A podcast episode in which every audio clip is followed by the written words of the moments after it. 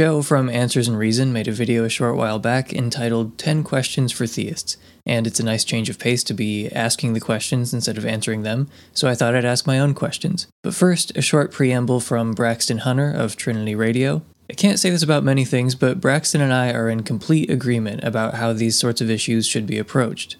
The worldview discussions space can be so combative.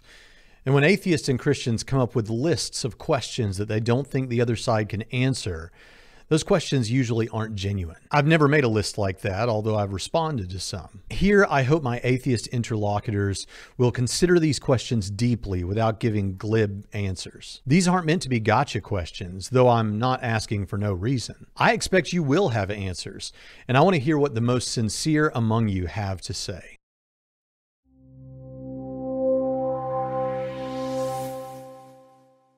Who created God? Just kidding. What is your credence in your version of theism?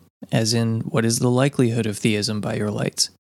Assigning too specific a probability to broad metaphysical questions feels a bit silly to me personally, and for the sake of clarity, sometimes I'll say that my credence in atheism is about 0.9, but really that just translates to a high credence in atheism. I strongly agree with the statement God probably does not exist. Now, take the proposition God exists. Are you absolutely certain that P is true? Do you strongly agree or merely agree? Where do you fall on this scale? What can atheists learn from your religion? As in, what can people who are not convinced of the literal truth of your metaphysical claims glean morally or spiritually from your form of Christianity? Or does one need to accept all the metaphysical claims in order to see any merit in the moral and spiritual claims? For instance, I think Paul's advice in Philippians 4 8 to meditate on the true, the good, and the beautiful is wise regardless of your opinion on God's existence.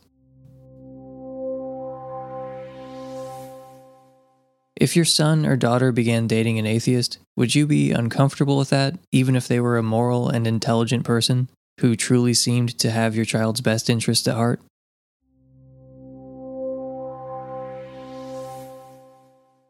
Do you believe in eternal conscious torment? If you do, what does one have to do or not do to end up in such a state? If you don't believe in eternal conscious torment, or eternal torture, do you find it as morally insane as I do? I think eternal conscious torment is the most morally unjustifiable, demented idea that has ever been conceived by human beings. I cannot think of something worse than eternal torture and I can't imagine any crime that would merit torture that lasted for trillions of years, let alone eternity. I mean, maybe Hitler deserves to burn for a while, but eventually you say mercy. If you don't, you're worse than him. I think many Christians underestimate how bizarre this idea is to anyone who isn't steeped in Christian culture.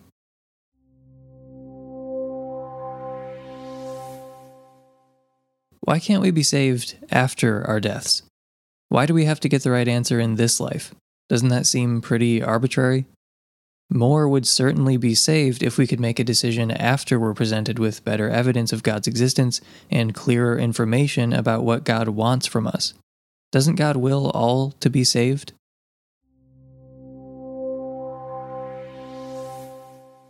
In your mind, what's the second most plausible religion or non religion after Christianity? If you became convinced Christianity was untrue, what would you be?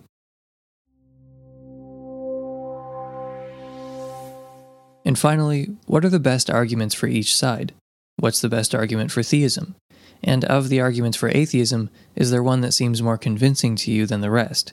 For example, Schellenberg's argument from hiddenness, Rowe's evidential argument from evil, the meager moral fruits of theism, evolutionary suffering, teleological evil, Draper's evidential argument from pain and pleasure, animal suffering, doxastic discord, the problem of heaven, Oppy's argument from naturalism, etc. I think a cumulative case is the best each side has to offer, but I still have my favorite individual arguments. So, thank you for listening. I've been Emerson Green, and I'll see you next time.